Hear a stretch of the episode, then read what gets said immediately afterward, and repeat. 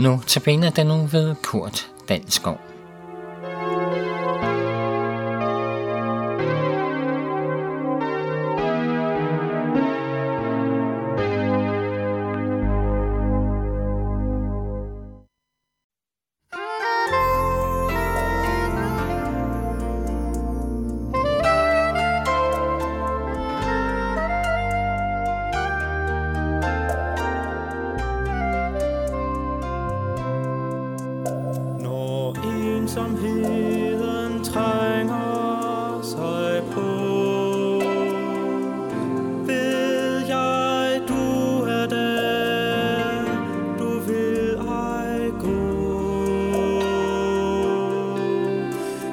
Nej,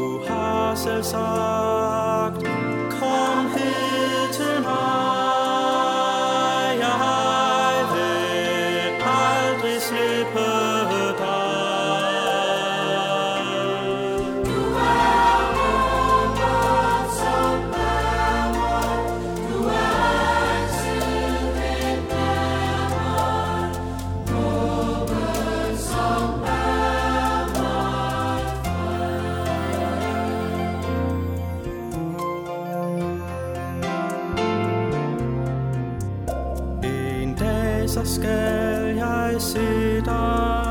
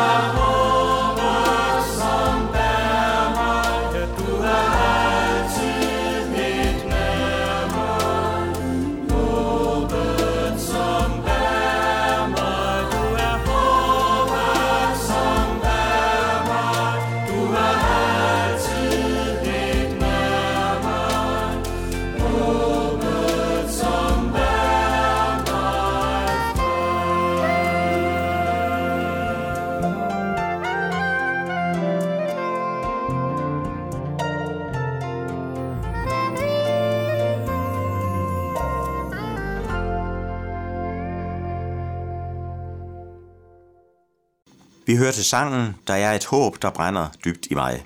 Den bliver sunget af Marie Lind. I dag vil jeg sige noget om at søge Gud. Jeg tror, at alle mennesker på en eller anden måde søger Gud. Det er ikke sikkert, at man er bevidst om det. Måske påstår man en dag, at man er ateist og ikke har noget som helst med Gud at gøre. Men jeg tror, at i alle mennesker ligger der en ubevidst søgen efter den Gud, som har skabt os. Og det med at søge Gud, det er det, jeg vil sige lidt om i dag. Først vil jeg læse et vers, som står i Bibelen. Det er i Matteus evangeliet kapitel 6, vers 33. Der står der, Søg først Guds rige og hans retfærdighed, så skal alt det andet gives jer i tilgift. Og det er Jesus, der siger sådan. Jesus siger altså til os, at når vi søger ham, så vil han lade sig finde af os.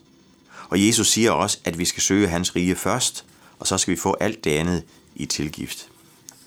Jamen betyder det så, at hvis jeg bare søger Gud og prøver at komme i kontakt med ham, så vil jeg få alle de ting, jeg gerne vil have, sådan oven i købet.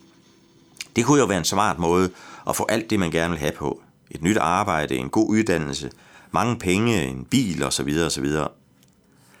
Så nu skal vi jo lægge mærke til, at i verset, vi læste, der handler det om at søge Guds rige og hans retfærdighed.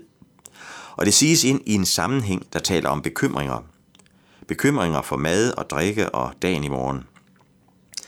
Så det Jesus siger her, det er egentlig, at når vi søger ham først, så vil han sørge for os, så vi får, hvad vi har brug for til det daglige liv. Og det kan jeg måske let sidde og sige, når vi nu befinder os i Danmark, hvor de fleste af os trods alt har det godt på mange måder. Men havde jeg nu været i Brasiliens slumområder, så ville det måske være sværere at sige til dem, søg Guds rige først, så får du alt det, du skal bruge til dit daglige liv. Eller hvis jeg var i Kibera-slummen i Nairobi i Kenya, hvor der bor cirka 1 million mennesker i slummen. Jeg har selv været der og set det. Og når man er der og ser den enorme nød, der er det sværere bare at sige til sådan nogle mennesker, søg Guds rige først, og så vil Gud sørge for dig. Og alligevel må jeg sige, at så er det det, som mange tror på, også i Kibera-slummen i Nairobi. Der er masser af små kirker lavet af blikskuer der i slummen, fordi mennesker beder til Gud og tilbeder Gud. Så uanset om vi bor i slummen i Brasilien eller Nairobi, eller vi bor i Danmark, så gælder det, søg Guds rige først. Så vil Gud huske på dig og sørge for dig for det, du har brug for. Men læg mærke til, at der stod et vigtigt ord i det, vi læste fra Matthæus evangeliet, kapitel 6, 6, vers 33. Der står sådan, søg først Guds rige og hans retfærdighed, så skal alt det andet gives jer i tilgift. Der stod hans retfærdighed. Hvad vil det sige at søge Guds retfærdighed? Jeg tror, der ligger to ting i det. For det første, Guds retfærdighed, det er hans frelse. Søg først Guds frelse, så skal du få alt det andet i tilgift, betyder det. Søg Guds frelse først og fremmest. Og det andet, som jeg tror, det med retfærdighed, det betyder, det er, at vi skal leve livet efter hans vilje. Det vil sige, at vi skal spørge Gud, hvad han vil med vores liv, og hvordan han vil, at vi skal leve det. Og så betyder verset, søg først Guds rige og lev efter hans vilje, så skal du få alt det andet i tilgift. Det er det, som Jesus vil sige til os. Søg Gud først, før alt andet. Måske kan det lyde lidt tungt og lidt træls, det jeg siger her. Det kan opleves som et krav, der lægges på mine skuldre. Du skal søge Gud. Tag dig nu sammen, mand. Søg Gud. Søg Gud af al din kraft. Men det er faktisk ikke det, jeg mener. For jeg har en glædelig besked til dig, og det er, at Gud søger dig. Gud søger dig først. Det er Gud, der gør alt det besværlige arbejde med at få kontakt med dig. Han leder efter dig. Han søger dig, før du overhovedet begynder at søge ham. Så det med Gud og dig, det begynder slet ikke med, at nu skal du søge Gud. Nej, det begynder med, at Gud søger dig. Han møder dig på mange forskellige måder i dit liv, og tilbyder dig fællesskab og frelse og et godt liv med ham. Gud leder nemlig efter det menneske, som er fortabt. Det menneske, som er kommet på afstand af ham. Vi hører jo om det i Lukas evangeliet kapitel 15, hvor Jesus fortæller tre historier, som alle handler om, at Gud leder efter os mennesker. Det ene historie handler om et får, der blev væk, det næste handler om en mønt, der blev væk, og den sidste handler om en søn, der gik hjemmefra, det som vi kalder den fortabte søn, så han blev også væk. I alle de tre lignelser, der fortælles der om, at Gud giver sig til at lede efter det, som er blevet væk. Efter foråret og efter mynten og efter den fortabte søn. Gud gav sig til at lede efter dem, der blev væk. Og Gud søger også dig og leder efter dig. Og hvis du tænker, hvordan gør han mon det? Hvordan mærker jeg det? Så prøv at tænke efter i de mange forskellige ting, du oplever i din hverdag. Når du står i de forskellige situationer, så tænk efter, er det mon Gud, der taler til mig nu? Mon det er Gud, der søger efter mig, nu leder efter mig? Er det mon Gud, der nu kommer, prøver at komme i kontakt med mig? Det er ofte sådan, at Gud prøver at komme i kontakt med os på mange dagligdags måder.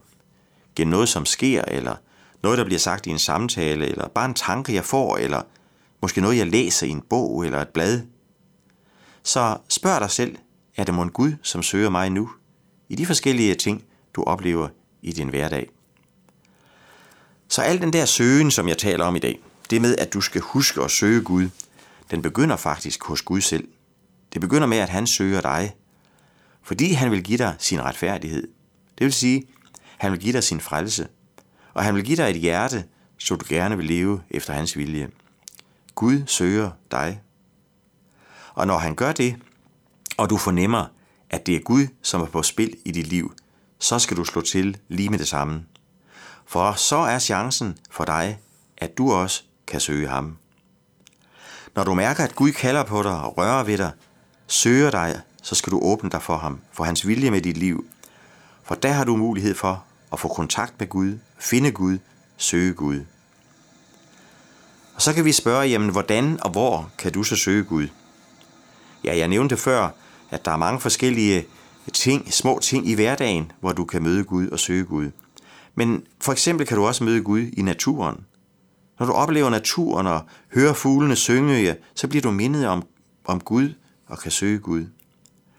Men jeg vil nævne, at der er særligt fire steder, hvor du skal søge Gud, fordi det er de bedste steder at finde ham. Og det er for det første i Bibelen, som jo er Guds tale til os. Så er det for det andet i det kristne fællesskab, som er fællesskabet sammen med de andre, som tror på Jesus. Og så er det for det tredje i nadveren, altså når man går til alters ved gudstjenesten. Og så er det for det fjerde i bønden. Det er fire meget vigtige steder, hvor du kan søge Gud og få kontakt med ham. Og det vil jeg bare opfordre dig til at gøre i dag. Nu vil vi bede en bøn. Gud, tak, at du leder efter et hvert menneske, som er blevet væk fra dig. Tak, at du også har omsorg for mig, og bare venter på, at jeg skal finde hjem til dig. Gud, det vil jeg meget gerne. Amen. Søn